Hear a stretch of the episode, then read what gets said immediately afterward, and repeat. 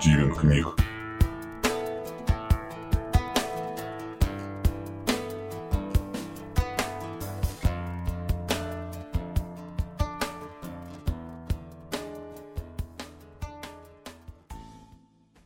Алира Кинг Любовь моя, светом фар освещена моя дорога к тебе.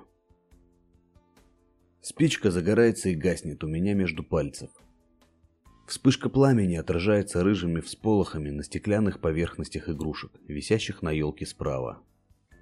Искры золота рассыпаются по мишуре и гаснут в тенях колючих веток. Поджигаю сигарету. Глубоко затягиваюсь и выпускаю серые струи дыма в полумрак, наблюдая за их причудливым танцем. Снова делаю затяжку, и огненный светлячок разгорается сильнее, озаряя лицо, скрытое темнотой. Мое отражение мелькает в черном зеркале за барной стойкой. Рыжие, короткие волосы, хмурые брови и густая огненная борода. Молчаливый бармен с отрешенным выражением на лице смешивает очередной коктейль для дамы в узком черном платье, стоящей поодаль. В полумраке под потолком вертится зеркальный шар, заставляя разноцветный мигающий свет елочных гирлянд танцевать в такт музыке – играющий на заднем фоне. Из небольших колонок, расставленных в разных углах, звучат бессменные хиты известных рождественских песен. Часы над входной дверью показывают 22.03. До Нового года остается чуть менее двух часов. Вокруг танцуют и смеются люди, пьют крепкие и не очень напитки. Веселые, пьяные и счастливые. Закутанные в гладкие шелка, дорогие меха, грубую кожу и тонкий кашемир, пахнущие дорогими духами и крепкими сигаретами. Они болтают о чем-то друг с другом, искренне хохочут над пошлыми бородатыми шутками, непристойно обнимаются, обмениваются бесстыдными поцелуями. Скоро придет она. Всего четыре минуты остается до ее появления. И я точно знаю, что она будет тут ровно в 22.07. Как по часам минута в минуту. Каждый Новый год я жду ее здесь, именно в это время. Все 10 лет, что мы с ней знакомы. Пускай вершат над ней обряд, поют за упокой, а самой царственной скорбят о юности такой. Говорит девушка, внезапно появившаяся рядом. Давайте знакомиться. Я Ленор. Мой папа очень любил стихи Эдгара Аллана По. Именно с этих слов и началось наше с ней знакомство. Сегодня не исключение. Мой взгляд вдруг выхватывает из темноты испуганную, тоненькую, совсем еще юную девушку. На вид ей не больше 21. Белое ажурное платье, открывающее бледные плечи и половину спины, сидит на ней идеально. Пышная юбка с кринолином доходит практически до колен, едва открывая их. Крупные завитки светлых волос обрамляют ее красивое, худенькое личико. Она протягивает мне свою миниатюрную ручку, затянутую в тонкое кружево перчатки. Я бережно беру ее, переворачиваю и целую в ладонь, пристально всматриваясь в изумрудную бездну ее глаз. Так маленькие мальчики смотрят на подарки, разворачивая их, и боясь поверить собственному счастью. Не говоря ни слова, девушка в одно мгновение преодолевает небольшое расстояние между нами и, крепко обняв, попадает в мои объятия, уткнувшись носом в косуху. «Не отпускай меня, рыжий. Больше никогда». Бубнит она мне в широкую грудь. Я как можно нежнее обнимаю ее в ответ и чувствую все ребра на ее холодной спине под своими большими ладонями. Ленор поднимает ко мне свое прелестное личико и целует в губы. Наивно. Робко и так по-детски. Я знала, что ты придешь ко мне. Снова. Последнее слово она произносит, вновь опустив лицо. «Я не мог не прийти, любимая», — говорю я, сжимая ее крепче и ласково целуя в макушку. «Разве мог я оставить тебя в новогоднюю ночь одну, глупенькая?» Она снова целует меня и увлекает в толпу танцующих. Я следую за ней, не видя никого, кроме нее. Все происходящее вокруг не имеет никакого значения. только она. Это милая, нежная, печальная девушка в белом платье, с детским личиком и звонким мелодичным смехом. Я любуюсь ею, пытаюсь запомнить ее точенный профиль и изгибы юного тела. Ленор кружит вокруг меня, такая соблазнительная, дразнящая и манящая. А я кончиками пальцев пытаюсь запомнить каждую черточку лица любимой, ее острые скулы, курносый нос и обветренные губы, чтобы потом в течение года вспоминать ее образ до следующей встречи. «Мне пора», – произносит она своим тихим голосом, когда до Нового года остается всего 10 минут. «Уже?» Фальшиво удивляюсь я. Она в любом случае покинет меня, независимо от моих желаний. Мы оба знаем об этом, но продолжаем притворяться, оттягивая момент расставания, наслаждаясь друг другом последние мгновения перед долгой разлукой. «Мы же увидимся в следующем году, правда?»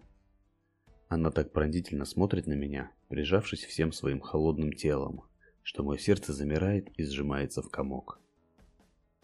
В этот момент я понимаю, что не смогу отпустить ее. Только не сегодня.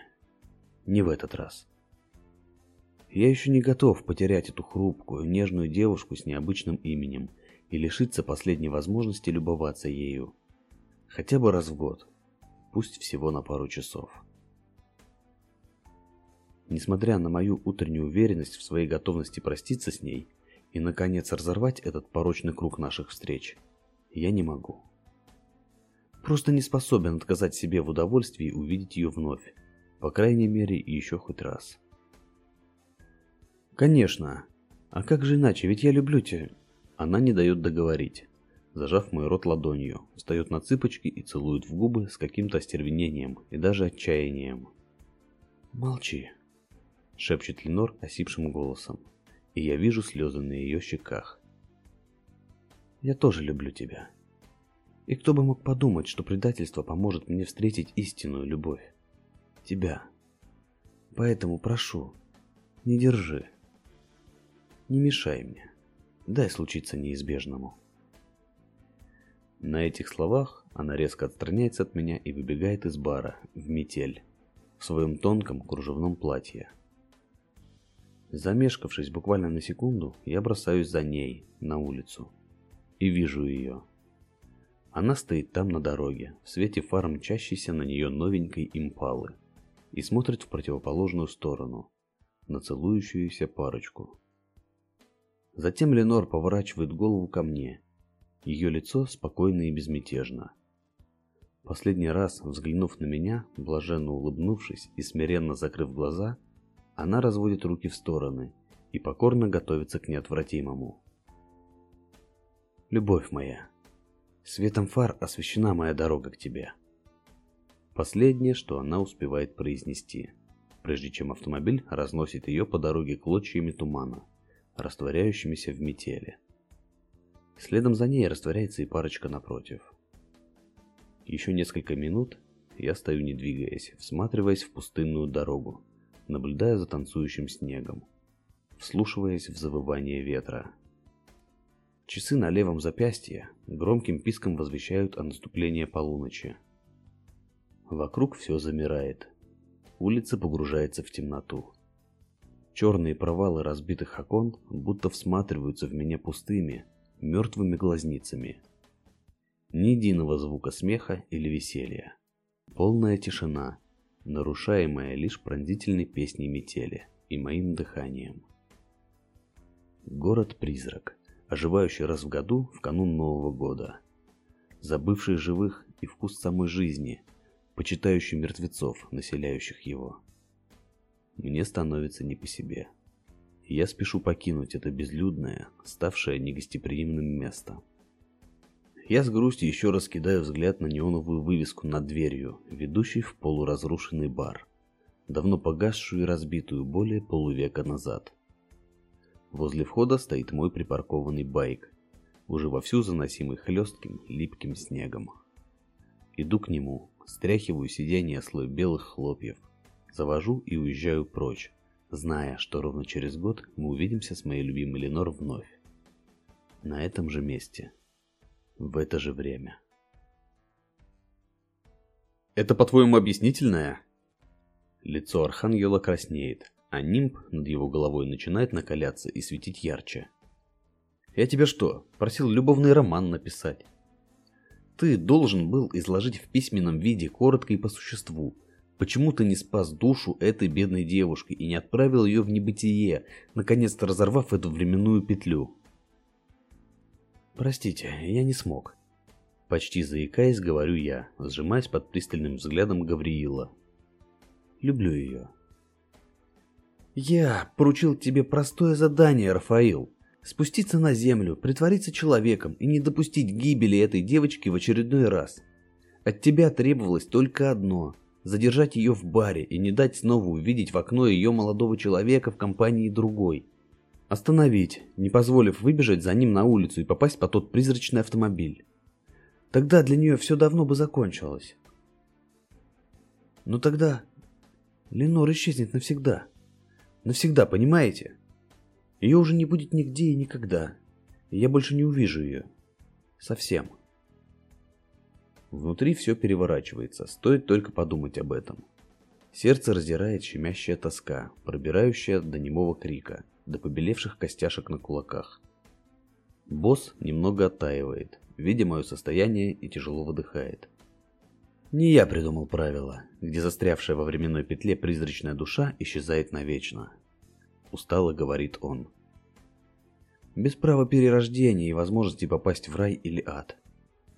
Но мы же все видели, как это мучило ее все 50 лет.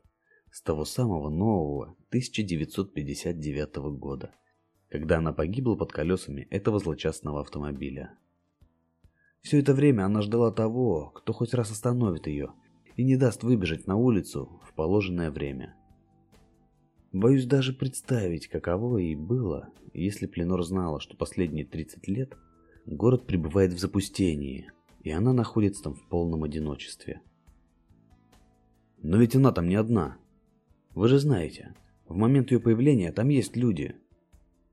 Не люди, друг мой, и даже не призраки. Лишь мнимые фантомы людей, жалкие проекции живых. Дешевые декорации – оставившие следы в этом месте, включая ее бывшего. Хорошо, что она не знает об этом. Но ведь последние 10 лет все не так. Потому что мы отправили на это задание тебя, на свою голову. Кто же мог подумать, что она влюбится и будет готова прыгать под колеса, зная, какую боль это причиняет ей каждый раз. Но она готова идти на эту жертву, лишь бы еще раз увидеть тебя. И самое удивительное, что она не помнит никого, только тебя, и то, что она должна погибнуть. Честно говоря, для нас самих остается загадкой, почему так происходит. Влюбленные, кто ж вас поймет? Архангел махнул на меня рукой.